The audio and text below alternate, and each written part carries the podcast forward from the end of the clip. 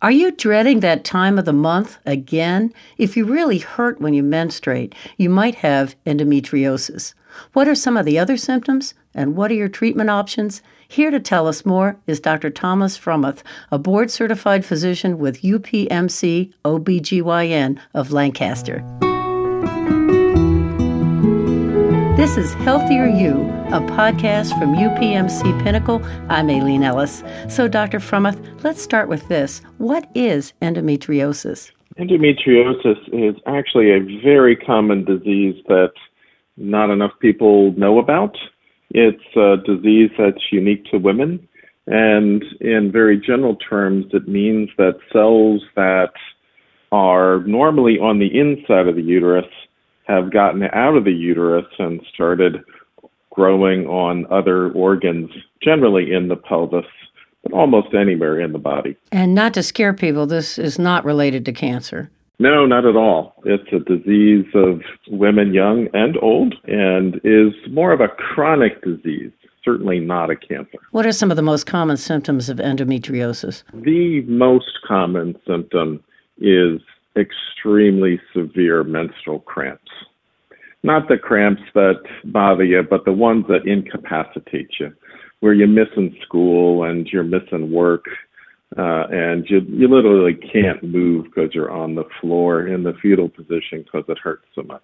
And there are other symptoms too, like pain during sexual activity, for example. Endometriosis is a disease that can progress over time and get you more symptoms to include, yes, you're right, pain with intercourse, pain between your periods, pain when you empty your bladder or bowel. All of them can be really life altering. I was fascinated by the fact that you could also have, for example, allergies that develop over time with this. Certainly, allergies is, or let's say the immune response is in some way related uh, to the progression of the disease though someone who has seasonal allergies isn't thought to be at any more risk than anybody else for endometriosis.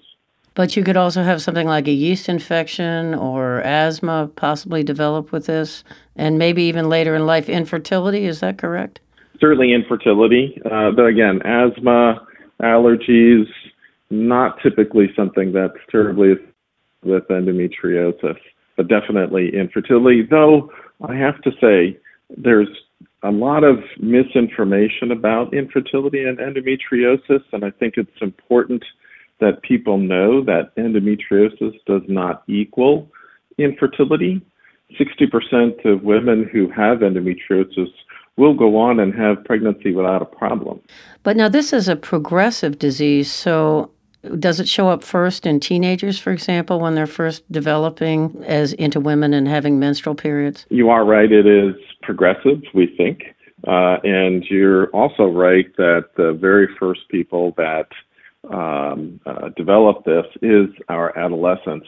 But unfortunately, it's just not known in the general population that this disease can occur in an adolescent. It's unfortunately thought that this is something that happens later on. But a young woman, a girl who's just beginning her periods, can have endometriosis from the very beginning. And what do you do about it if you start to get these symptoms? What do you recommend? Well, focusing just on the adolescent, because I think that's our population of women that think deserve our, our most attention. But focusing on the adolescent uh, is first to know that the disease exists. Try things over the counter like Advil or Aleve, not Tylenol, but Advil or Aleve. And if that doesn't help, then they need to see their pediatrician or family doc to let them know how bad their pain is. What often happens for the adolescent then is they'll get tried on birth control pills in addition to things like Advil and Aleve. And if the birth control pills help, that's great. Uh, and you can stay on those, and it may actually lessen the progression over time of the disease. But what's really important is that if a young adolescent has tried things like Advil Aleve, has tried six months of birth control pills, and they're still not better, then they need to seek out someone like a gynecologist who has a special interest in endometriosis because there's a lot more that can and should be done to alleviate suffering. And let's talk about that. First of all, how do you diagnose it? Well, right now, the, the general thought is that the way you diagnose it is through surgery, but that concept is changing a bit as we get better and better with imaging, with ultrasound and MRI, uh, so that you don't always have to have surgery to diagnose endometriosis. And neither do you need to have uh, a surgical diagnosis uh, to begin treatment for endometriosis. The, the point here is to help to minimize suffering for our women and not get them to surgery in all cases. And what about if you don't catch it early and you're older? Is, is it more serious then because it's more advanced? The thing that's also frustrating is that uh, women of mature age, 30 or even 40s, who've had their kids they often get lost, and it's not even considered uh, that they may have endometriosis because they've had children. And um, hey, everybody knows if you've had kids, it means you're not infertile, so you can have endometriosis. Uh, so our women who have had uh, babies also need to think about this as a disease. To um, answer your question about can it get more severe? Absolutely, it can get more severe.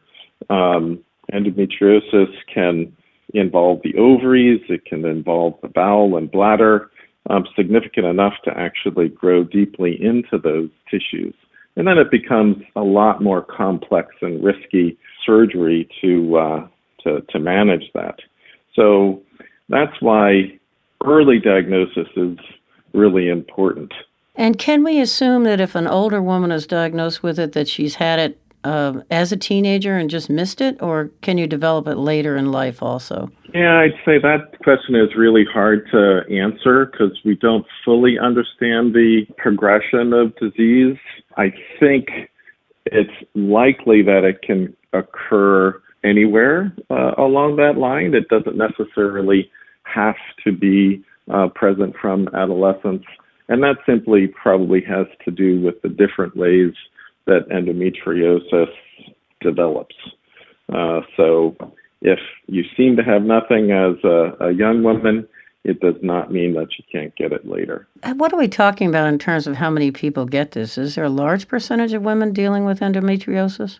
Surprisingly, it's probably 10 to 15 percent of our reproductive uh, age women that can have endometriosis.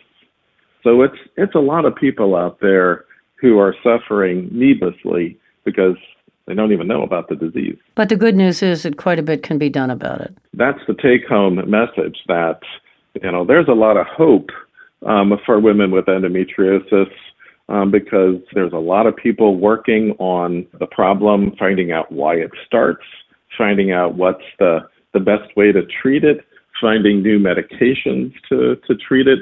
So, absolutely, there's a lot of hope, but you got to get diagnosed unfortunately, right now, it takes about seven years on average until a woman is diagnosed with endometriosis, and sometimes upwards of nine or 10 years before they get diagnosed with some of the really severe um, uh, types of endometriosis. And that's because they didn't recognize the symptoms in the beginning. There's fault all along the system from our primary care docs to our patients not knowing you know, to um, even our gynecologists not being fully uh, aware of the disease. So I think there's a lot of places where we can um, improve our care for women with endometriosis.